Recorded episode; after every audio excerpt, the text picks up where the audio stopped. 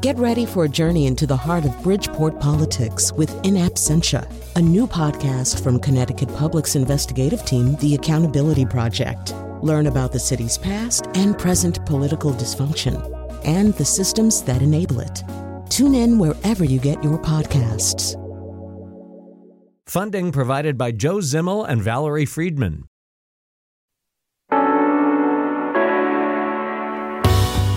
This is Where We Live on Connecticut Public Radio. I'm Lucy Nalpathanchil, broadcasting remotely. You've read the headlines or heard the news by now. Thousands of doses of a COVID 19 vaccine by drug makers Pfizer and Moderna are expected in our, in our state by the end of this month. Uh, New York Times reporting earlier today that uh, the, the vaccine is looking like it provides strong protection uh, based on the clinical trials for people regardless of age and race. Now, next week, Moderna will also be getting a hearing before this independent vaccine advisory group. And uh, again, this week, Pfizer will be um, looked at as well by this group. Now, do you still have questions about the COVID 19 vaccine and how Connecticut residents will get it? This hour, we want to help answer your questions. So here's the number 888 720 9677. That's 888 720 WNPR. You can also uh, share a comment on our Facebook page and you can tweet us at Where We Live. Now, we invited two members of Connecticut's Vaccine Advisory Group onto the show today to help answer your questions on Zoom. Dr. Reginald Eady, he's president and CEO of Trinity Health of New England and the co-chair of Connecticut's COVID-19 Vaccine Advisory Group. Dr. Eady, welcome to the show. It is my pleasure. Thank you for having me. Also here on Zoom, Dr. Tekisha Dwan Everett. She's Executive Director of Health Equity Solutions, and she's also a member of Connecticut's COVID-19 Vaccine Advisory Group. Uh, Dr. Everett, thank you as well for joining us. Thank you for having me, Lucy. Excited to be here. Again, the number 888-720-9677 or find us on Facebook and Twitter at Where We Live. Uh, Dr. Eady, I wanted to start with you. Uh, again, you're a leader of healthcare system. Uh, you are an emergency medicine physician. How are you feeling about this role that you're now in? So many of us were not expecting to live in a pandemic. You know, uh, it's very interesting times. Clearly, they're unprecedented. Uh, when I went to medical school and trained in, in my residency to become an emergency medicine physician, many, many years ago, I had no idea that such a day or a time would be before us. Uh, I am. I consider myself to be highly blessed to to uh, to be with 13,000 men and women at Trinity of New England to take this on. I mean, what greater team uh, to go through such unprecedented times than the, the colleagues that I am fortunate enough to work with every day. And I'm also consider myself to be extremely blessed to have been tapped on the shoulder by our governor um, to take on such important work. It allows me to be more community facing. It allows me to bring science into to uh, uh, de- deriving a solution. And it also allows me to ensure that uh, vaccine equity takes place within the state of Connecticut. So I, I have no complaints at all. Mm. It's a, complicated uh, also process when you think about you know more than three and a half million residents in our state, and this is a, a, new vaccine that a lot of people still have questions about, and we hope to again answer those questions for our listeners. The number 888-720-9677. You can also find us on Facebook and Twitter at Where We Live. I mentioned at the top, Dr. Eady uh, this week, FDA's independent advisory committee reviewing uh, the Pfizer vaccine trial data. So it's it's expected that they'll receive emergency approval. So, how quickly will these doses get to our state? So, uh, as, as you indicated or alluded to, uh, the, the meeting should take place with the FDA in, in just a couple of days. Uh, we anticipate that and, and hope that they give the thumbs up to the Pfizer vaccine.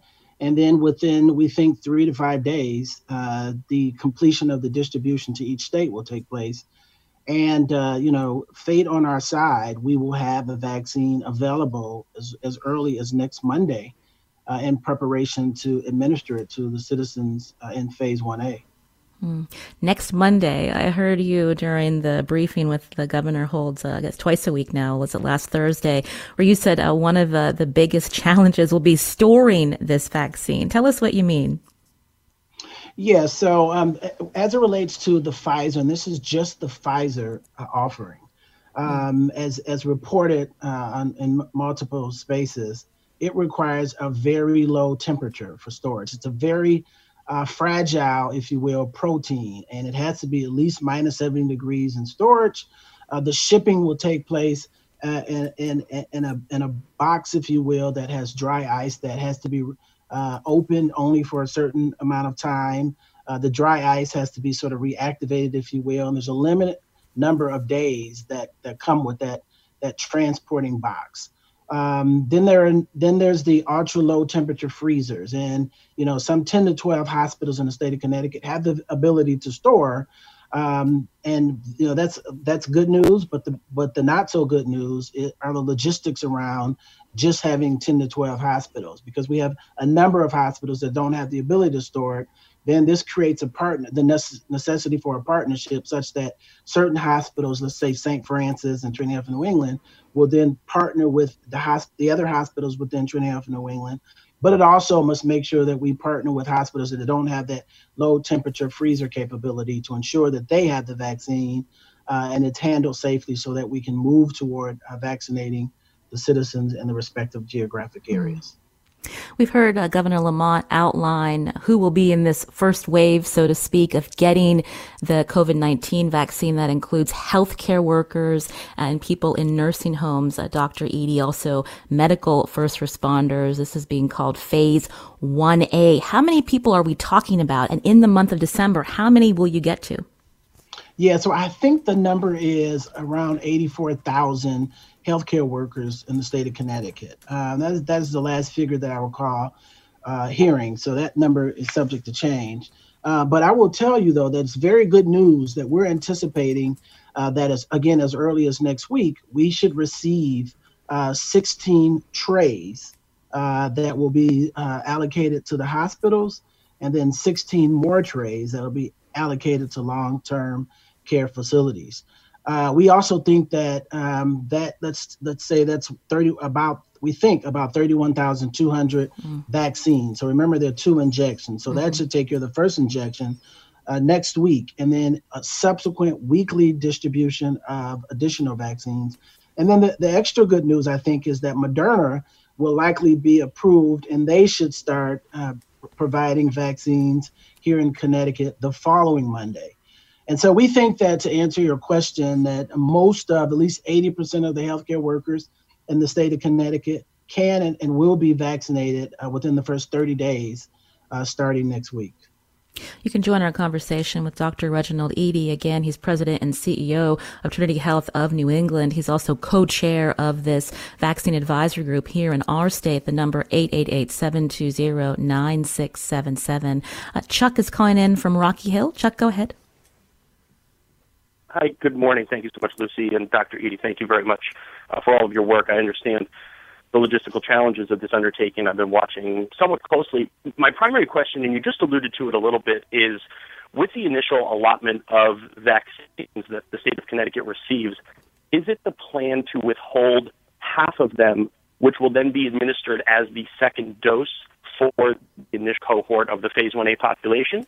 Or does the state plan to administer every vaccine it receives and then hope to get supplemental vaccines delivered within the window of time to administer dose two?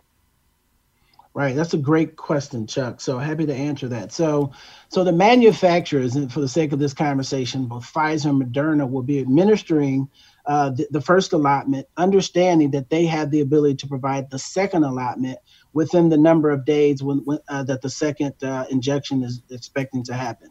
So to answer your question, when we get approximately 30,000 injections on week one, uh, we expect to give only the first dose to 30,000 people. And understanding that one week later we'll have a second allotment, but remember, uh, Pfizer requires a 14 days uh, difference between the first and the second. So it won't be until the subsequent, that that is two weeks later, that allotment will be geared toward providing the second injection uh, for the citizens. Mm-hmm. For uh, people who work in the healthcare industry or at hospitals uh, that are maybe uh, the centers for where uh, this uh, vaccine will be administered, Dr. Eady, it sounds like they may not have trouble remembering to get that second dose, but I would think the once it gets more into the general population, making sure that people are getting the dose and getting them within that certain time, and that's also a challenge. You're absolutely right, and you know, just to, to add to, to the complexity of this this whole operation, uh, not only should we do we have to make sure that whoever we inject the first time is back in the 14 or 28 or, or, or 30 days uh, later, uh, but we have to make sure also that they receive their second injection that's equivalent to the manufacturer of the first injection. So, in other words, if you get Pfizer the first time, you have to get Pfizer the second time. And we think that you know Moderna is going to have its offering, and a, a week later, uh, subsequent to Pfizer. So therefore, we that that adds a bit of a complexity because we you know Pfizer has to follow Pfizer, and then Moderna has to follow Moderna, and then to the extent where AstraZeneca, Johnson and Johnson, or other manufacturers come in, now now we'll be sort of juggling four balls instead of uh, just one with with Pfizer starting next week. So yes, very complex. Uh, but the good news around that is that the state is, is encouraging us and providing a training for us to use the VAMS system, which is the Vaccine mm-hmm. Administration Management System. Uh, and that will allow us to catalog the necessary information for each of our citizens. It will highlight uh, the, the vaccine that you receive, the information on the particular vial from the from which the vaccine came, and also the importance of following up in the respective number of days based on the manufacturer's recommendations. And then it will also communicate with the state. So this is very important. It'll communicate with the state citizens once you receive your first vaccine that hey, you're due to get a second vaccine on this particular day, and it will send electronic uh, text message reminders to the citizens. So this is all coming together very nicely. It is not to suggest that you know there won't be any hiccups uh, when the vaccine lands in our state, but you know, weighing the pros and the cons and the work that have been done by our state under the governor's leadership, we're in a very good place as a state, uh, and I'm proud to be a citizen uh, of it. You're hearing Dr. Reginald Eady again, President and CEO of Trinity Health of New England, co-chair of Connecticut's COVID-19 Vaccine Advisory Group, as we are here to help answer questions about this vaccine and how it'll be given out in our state. we want to hear from you what your questions are. 888-720-9677. That's 888-720-9677. Again, Dr. Tekisha Dwan Everett is also with us, Executive Director of Health Equity Solutions, and she's a member of this vaccine Advisory Group. Uh, Dr. Everett, I wanted to ask you again, it's so complicated thinking about the logistics and the fact that there are so many days between uh, the doses, the two doses, and just making sure that people get it uh, when they need to. But then the question of get, getting people uh, encouraged to want to take this vaccine and thinking about it from, um, you know, a health equity standpoint, which is what your work is in. What are some of the things that you're thinking about uh, in this plan uh, moving forward? Thank you for the question. Um, I am, you know, thinking about this entire process through the lens of equity and coming into this, particularly looking at racial and ethnic uh, populations who've been minoritized in the United States and what their fears, concerns, and uh, thoughts are related to the vaccine currently uh, there is a lot of uh, communication that is unclear and that I think we are actively working toward making a lot, providing a lot more clarity about the efficacy of the vaccine. There's a lot of concern generally, historically and contemporary, about the mistrust in government and the healthcare system overall that we need to confront and combat in the conversation around the vaccine. And I think we also need to be thinking about this in terms of distribution as well. What is the equity lens around that? Mm. Let's talk more about that because I mentioned this phase 1A healthcare workers, uh, nursing home residents, and I believe workers and medical first responders in that first wave. And then uh, the governor um, has mentioned uh, this second phase 1B, uh, where you will have people in congregate settings, uh, maybe people that are more high risk over the age of 65 in the general population. But do you have um, concerns about thinking about the the jobs that people hold, enabling enabling them to get the vaccine first, uh, Dr. Everett? Well, I want to start by saying the ACIP really dictated a lot of the order, if you will, of how the vaccine should go forward. And I sit on the allocation committee, mm-hmm. and we've done a lot of discussions and provided recommendations that the governor has considered in his announcement of the rollout in terms of the different phases and the different groups. I think it's very interesting how we think about who are the kind of frontline workers and those who are essential in the process of the COVID 19 pandemic. And when I look at that and think about that lens, I think that healthcare workers and healthcare professionals are definitely, without question, essential. When you look at some of the different professions within the in, within the overall categorization of healthcare workers, you definitely have people of color who are overrepresented and, and under, eh, if you will, over, overrepresented or disproportionately represented in certain aspects and facets of the healthcare professional professional workforce. But in addition to that, I think we've learned clearly in this pandemic something we probably had not considered before that individuals who work in our necessary retail retail settings are also very essential. So it's telling um, in a number of ways that they're not included in the first wave. And I'm not saying that that's necessarily a problem. We do need to make sure that we have healthcare providers available in order for us to deal with and combat and confront this uh, COVID 19 pandemic. But it's just very interesting, again, how we need to consistently be thinking about defining and redefining essential. Mm-hmm. I also think it's interesting to think about congregate settings in the 1B mm-hmm. section. And I ponder quite often the uh, the individuals who are working in and or living in congregate settings that don't have the ability to be easily moved out of those settings should exposure to COVID-19 happen. So, as Dr. Eady um, mentioned about the rapidness of how we will be re- re- receiving the uh, allocation of the vaccine to the state, I'm curious as well as to how we will continue to think about and evaluate who's getting vaccinated as we're going through the phases. Again, you're hearing Dr. Tekisha Dwan Everett, a member of Connecticut's COVID 19 Vaccine Advisory Group. She's also Executive Director of Health Equity Solutions, and Dr. Reginald Eady is also here, President and CEO of Trinity Health of New England and co chair of this Vaccine Advisory Group. I wanted to take uh, some caller questions now, and you can join us 888 720 9677. Uh, Dr. Mack is calling in. What's your question? Hi, good morning. How are you?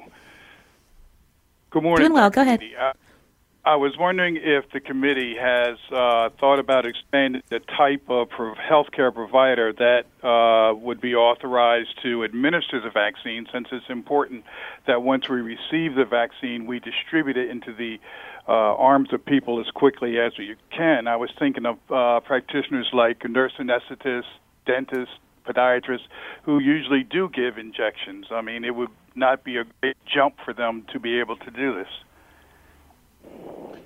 Yeah, so uh, Dr. Max, uh, you may have heard that just yesterday, I believe, the governor uh, signed an executive order uh, expanding or uh, the number, the the the, the titles uh, or, or duties of responsibility of people in the state of Connecticut that can administer the vaccine. So this allows pharmacists, for example. Um, currently, those who are able to administer vaccines will continue to do so. It's just now a matter of expanding that throughout the state. Once the phases mature and we have more vac- uh, more vaccine, and of course we've taken care of the the high priority uh, citizens, uh, e.g., those in phase one A. So I think that's happening in real time, as you suggested. Uh, and then again, as we move through uh, the latter part of the phasing, uh, we will also be recruiting physician offices to also be vaccinators within the state. So I think that that that, that all has been addressed, and it's just a matter of uh, you know the rate limiting factor being the vaccine. It's just a matter of it's getting that extra vaccine in so that we can expand the number of vaccinators throughout our state. Sandra's calling in from Stamford. Sandra, what's your question?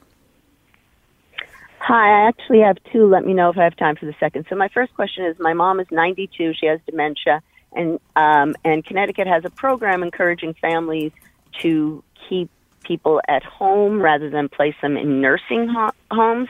And the reason I can do that is because they have adult they have an excellent adult daycare uh, center with aides and nurses, and those centers so far are not on the list for the first round of vaccinations, even though the population is the same, you know, memory care or elder, you know, or uh, Alzheimer's or whatever that are in nursing homes. So, um, uh, does anybody have any advice about how we might advocate that those be included as well? Thank you, Sandra. Go ahead, Dr. Eady. So I think th- this kind of setting and this kind of conversation is the advocacy that we need. Uh, and, and you should know that you're not alone in suggesting that such a population should be considered. Um, what, what we don't know is what the ACIP will say when they meet probably on the 17th. They're likely to, to then continue to, to prescribe uh, in detail who should be also in phase 1A. But to the extent where they say that that that your mother will be in uh, phase two, um, you know, the good news is that it, it will just be a matter of weeks before we get to phase two, because again, we think that we will have at least 80% of healthcare workers uh, vac- vaccinated. So that's the initial phase 1A, vaccinated within the first four weeks.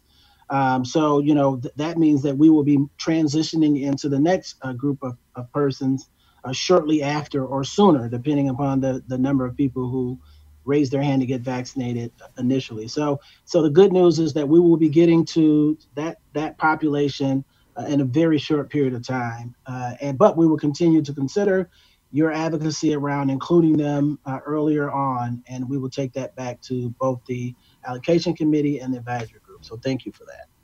We're going to continue to take your calls, 888-720-9677. Uh, Dr. Eady, before we head into the, the short break, I wanted to uh, ask uh, Richard on Facebook, you know, and this is something that a lot of people are wondering about, you know, what is known about the side effects of the COVID-19 vaccine? Yeah, so it's a good question. And let me just first start by saying there's a difference between side effects and complications.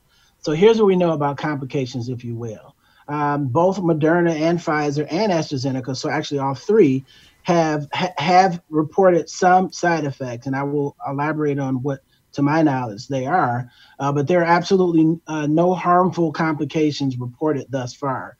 Uh, the other good news about uh, what what they have shared with us uh, preliminarily, and we'll get more information once the FDA has has combed through the information they provided and approved it.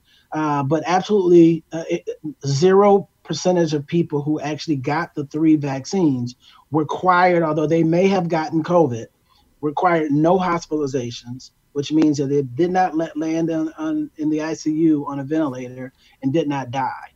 Uh, as far as the side effects are concerned, remember all, all medications uh, have some degree of side effects, whether we pr- appreciate them or not, um, or potential for side effects, I should say. The side effects are cold and flu symptoms. Again, not enough to warrant you hospitalization, uh, but it's this time of the year. So it's also difficult to, to delineate whether or not those cold or flu symptoms are coming from the vaccine or just exposure that, that we have as human beings during the flu season or this time of the year. This is where we live on Connecticut Public Radio. I'm Lucy Nalpathanchil. If you're holding to ask your question, stay with us. We'll be back after a short break.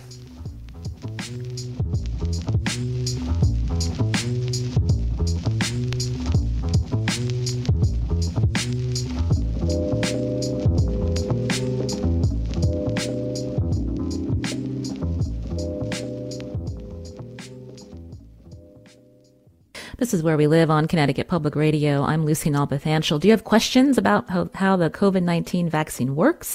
Again, later this week, the FDA is expected to give Pfizer approval to start sending doses of the vaccine to states. Moderna has a hearing before this group next week. And Connecticut could see more than 94,000 doses in our state by the end of the month. That's just a fraction of what will be needed.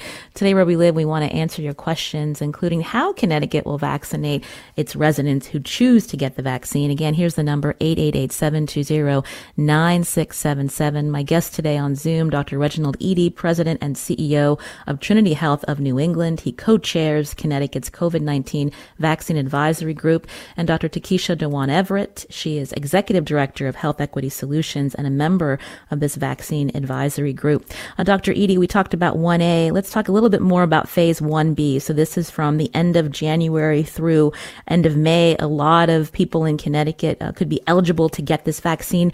Run uh, through the plan with us of, of who would be eligible. Yeah, so we do not know exactly who the ACIP uh, will define, uh, how they will define phase two in the participants in the mass immunization initiative.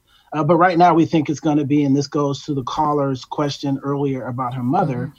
It will be elderly, the, those who have not been vaccinated, who are elderly and have underlying conditions. So in general, that's what we that's where we think the next phase will will mature into.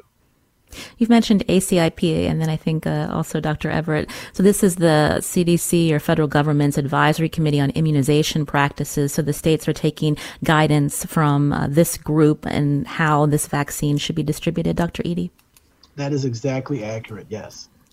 And so, when we were talking about uh, people who may be at higher risk and those living in congregate settings, uh, Dr. Everett, there has been a lot of attention on when we think about congregate settings, not to forget about people in psychiatric facilities in our state and not to forget people uh, that are in our uh, state prisons. Uh, I'm getting a tweet from Mel uh, who writes Connecticut Corrections has two COVID 19 deaths in December, a clear uptick in infections, and, you know, the question is what happens to people who are incarcerated who are over 65 years old or who may have medical complications? Should they be prioritized in this first wave, Dr. Everett?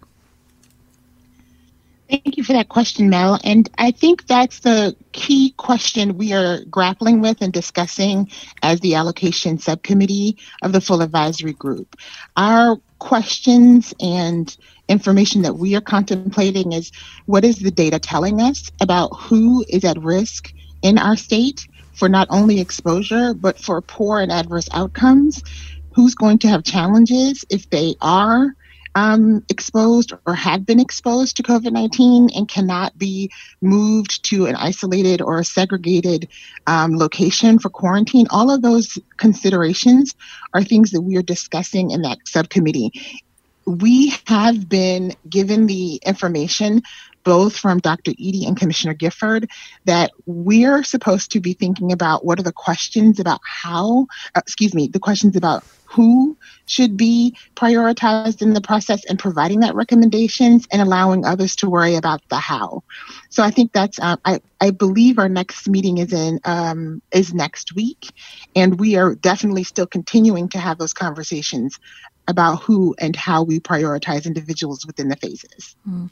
Dr. Eady, could you add to that? Uh, because we were just talking earlier in the show about the disparate uh, impact of COVID 19 on uh, Black and Brown Americans. When we look at uh, our prisons, I believe seven out of 10 people incarcerated are Black or Hispanic. And, you know, there are, there are calls where if there are people over 65 in our prisons uh, who are high risk and maybe uh, some others who are medically vulnerable, we're still talking about a few few hundred uh, and not thousands uh, who uh, could then be moved into this first phase. Phase. What are your thoughts?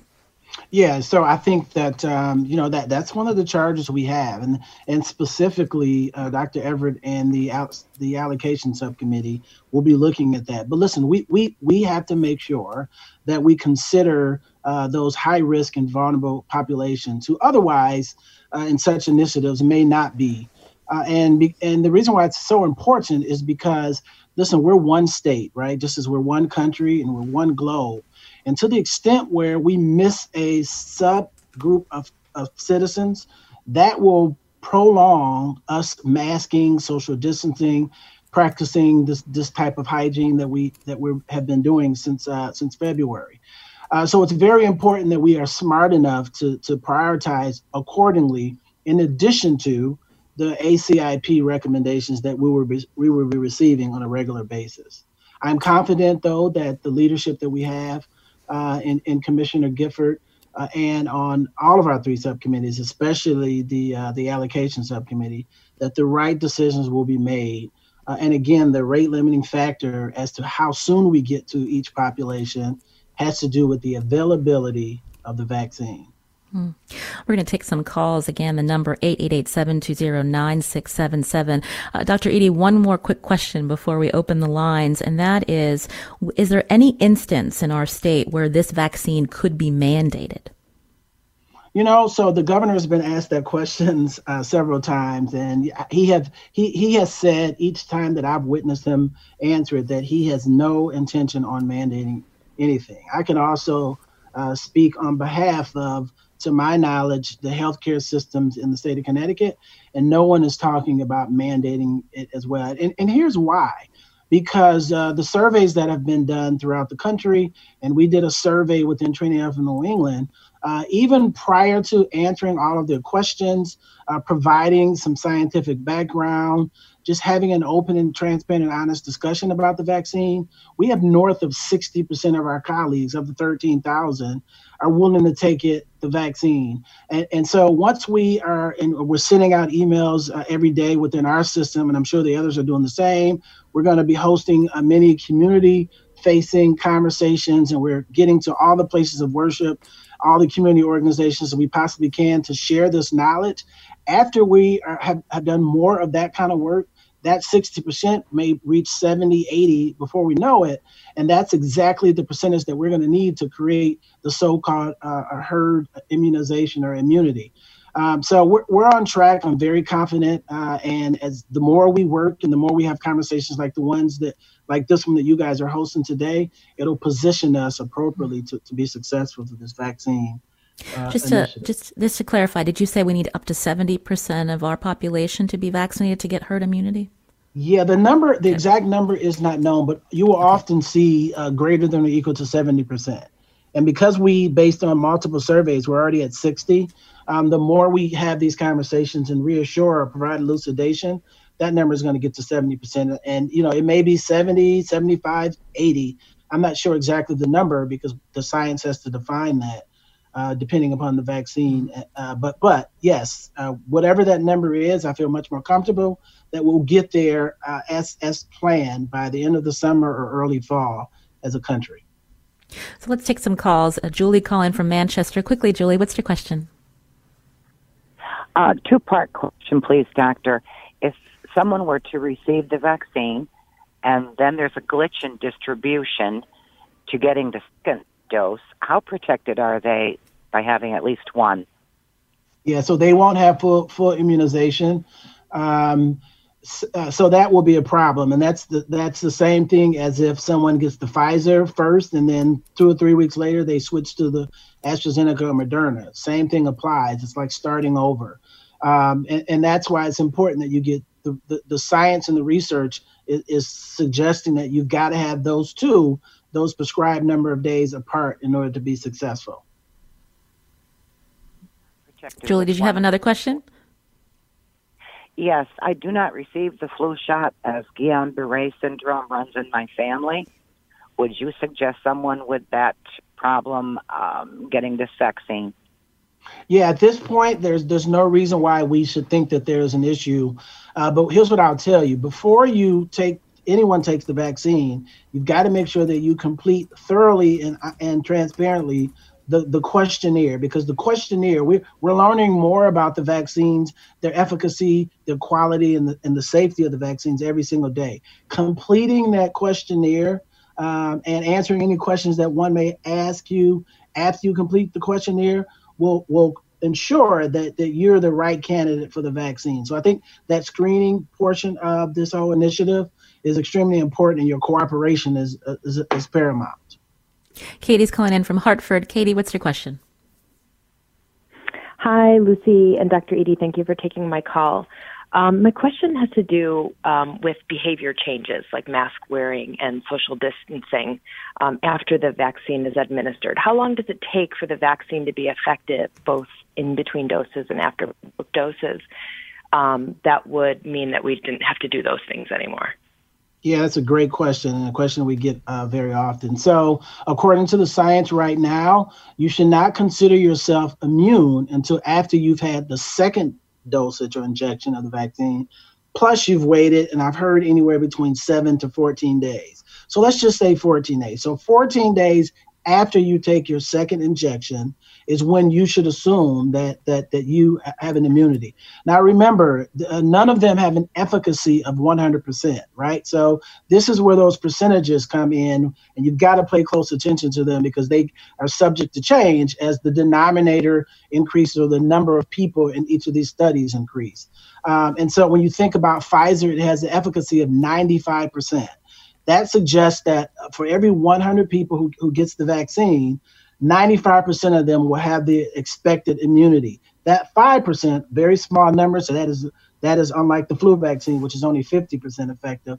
um, that 5% uh, is subject to either a delayed response or they may actually get the, the virus and have some symptoms. But the good news is that 5% will not get sick enough that they will need to be hospitalized. And according to the data released by the three thus far, should not concern themselves about uh, a dismal outcome if you are infected by the virus.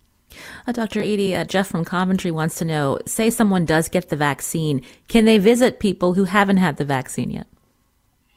Yeah, that's a great question. So, so here's what the science is suggesting right now. Again, no definitive answer. That even if you have reached the 14 day mark post or after you get your second injection, uh, you could still be a carrier.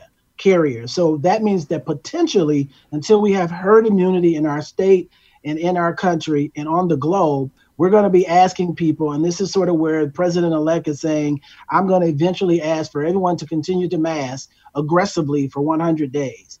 Because there, there, even after that 14 day, you could, you could technically be a carrier and infect someone. Uh, it just means that because you've been immunized, you don't have to worry about it. But we'll still have to do our part to wear our masks until we reach the herd immunity. And that will likely be the end of the summer of next year or early fall of next year. Hmm. Jan's been holding from Hamden. Jan, are you still there? Go ahead. Uh, yes, I was wondering if uh, there has been any uh, individuals in the test that were who had chronic immune deficiency and how they dealt with the uh, one of the vaccines. So, Dr. Eady, I'm not sure if you were able to hear. She wanted to know if anyone in the clinical trials had chronic immune deficiencies and how did the vaccine work uh, with them? Yeah, and I, I, love for Dr. Everett to chime in if she's heard anything different. But but there are certain categories of people, to their knowledge, that they're not including, at least initially, in on the the, the phase uh, three clinical trials.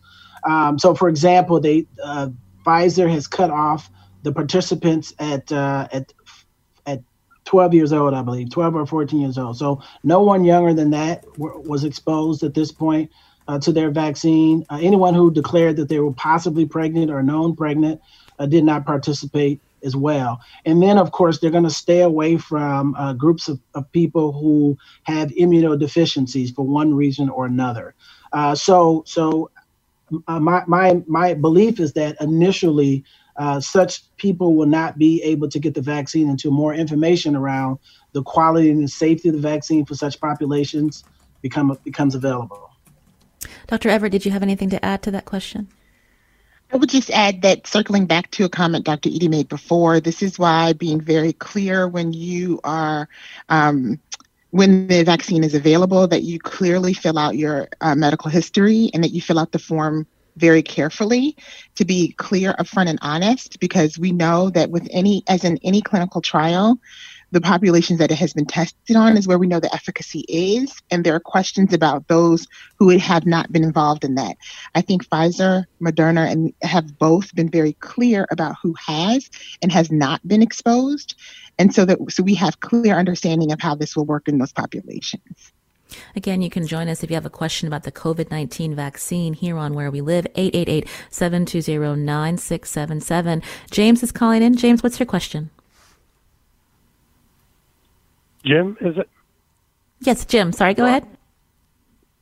Yes, I'm a, a retired military disabled veteran. I receive a lot of my medical care from VA in New Haven and New London and uh, and some through the Navy sub-base facility. And I'm wondering, are those uh, medical facilities going to be administering the uh, um, the vaccines? Dr. Eady or Dr. Everett?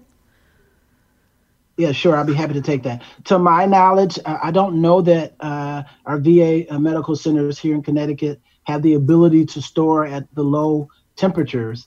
Uh, but nonetheless, um, it, it, they, they are factored in as, you know, for, for phase 1A, the healthcare workers uh, at the VA hospital, the ones that are out in the field or not necessarily within a, a hospital or medical center, are also in that in that denominator. So it is, is expected that some hospitals who have that freezer capability will be partnering with, let's say, the VA for this for the sake of this conversation, um, to ensure that they get their share of the each distribution of vaccines that we receive here in the state. My guest today, Dr. Reginald Eady, President and CEO of Trinity Health of New England, co-chair of Connecticut's COVID-19 Vaccine Advisory Group, and Dr. Tekisha Dwan Everett, also Executive Director of Health Equity Solutions and a member of the Vaccine Advisory Group. We'll continue answering your questions after the break, 888-720-9677.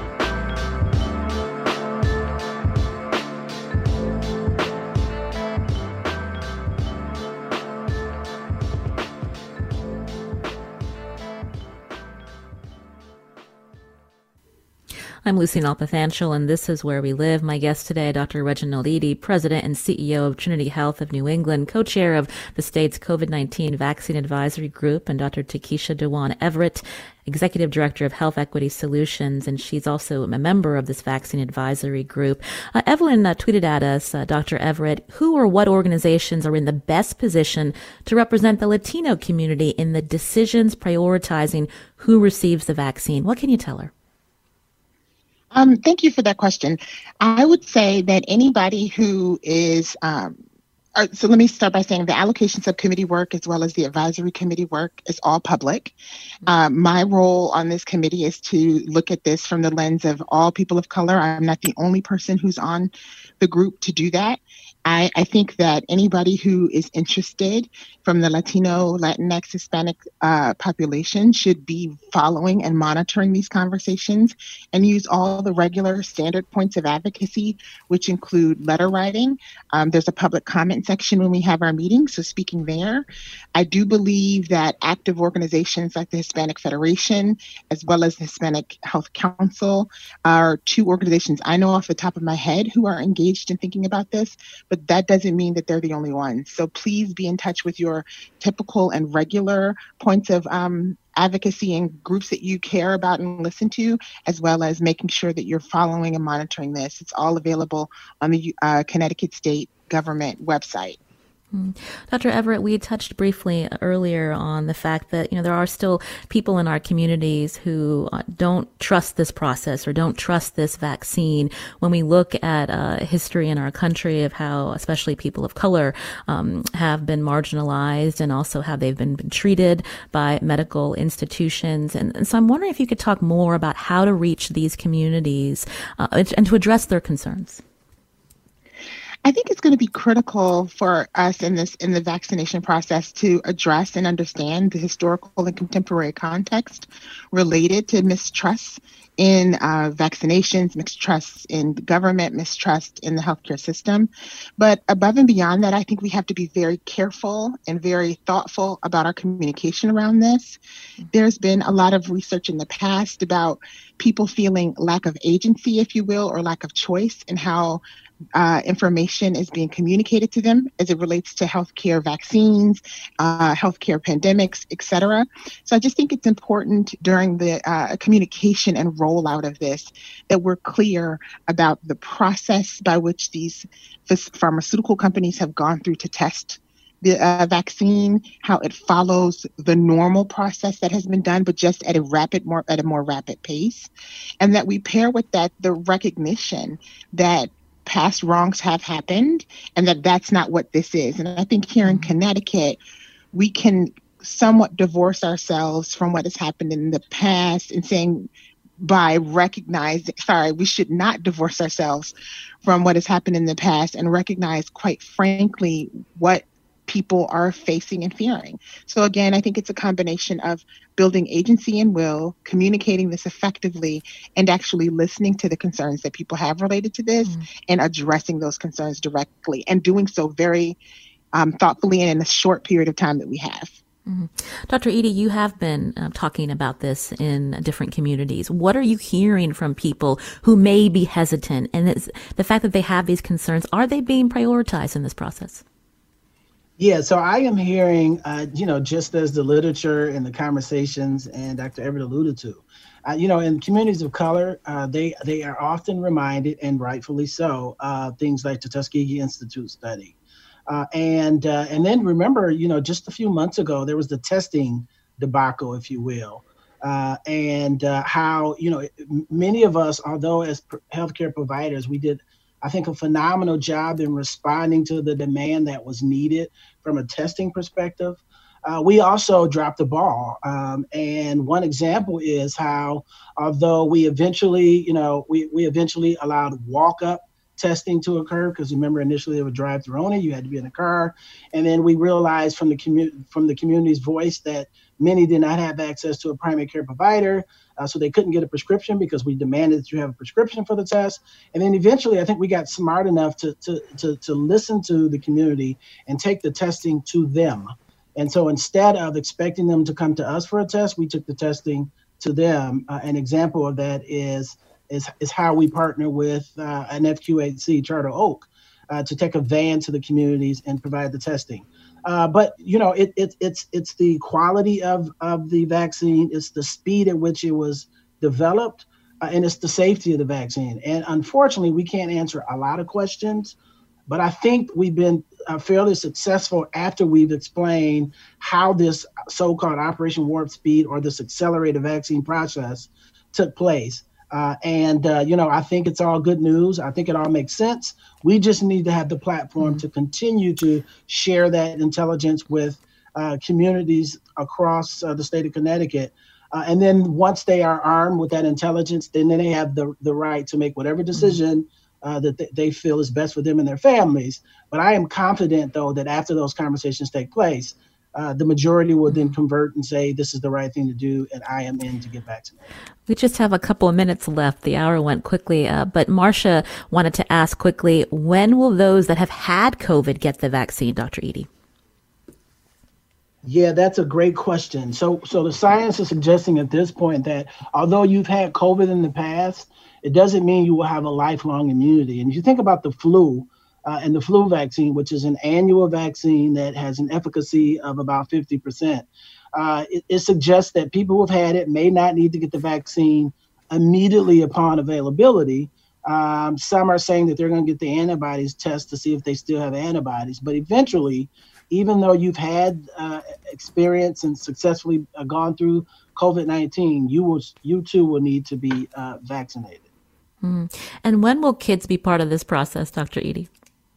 I don't have an answer to that. Um, you know, the, the manufacturers are are having those conversations now. I'm pretty sure the FDA is going to ask that question. Uh, so, you know, to the extent where we learn that, uh, we'd be happy to share that with your listeners uh, once it's available. And so, again, the question being that when children will be vaccinated, unknown right now, but hopefully by next fall, is that the goal? Yes, the, the goal is to, to get herd immunity in this country uh, by certainly by next fall. Mm-hmm. Uh, uh, Dr. Everett, before we end, uh, you know, I saw a headline that New Haven Mayor Justin Elicker wanted uh, his health director himself to be first in line to help instill public confidence. What do you think of that approach? Uh, because when we think about, again, the way our country runs, when we see people that are in certain positions, uh, maybe per- perhaps jumping the line, even if it's for a good reason to raise awareness, is that the right approach? I think it's going to be really important that there are uh, local, trusted examples of individuals who are willingly stepping up and stating that they are planning and intend to get the vaccine and actually then do so. I think, and, and, and that's going to be representative. Uh, who that is is going to be different per location, I think. But I think you have to look at faith leaders. I think you have to look at mm-hmm. healthcare providers. I think you have to look at hospital leadership. It's really exciting to hear the survey work that Dr. Eady has done and his commitment to this. I think, but again, it has to be people that folks locally care mm-hmm. about and really respect and hear from. And I think we also know that nurses are really front line and one of the most trusted healthcare mm-hmm. professionals that are there. So I think that's an, an added trust value there as well. Thank you so much, Dr. Tekisha Dewana Everett, again, Executive Director of Health Equity Solutions, Dr. Reginald Eady. We're going to have to have you back to talk about uh, that second phase. We appreciate your time. Today's show, produced by Carmen Baskauf. I'm Lucy Nalpathanchil. Thanks for your calls and questions today.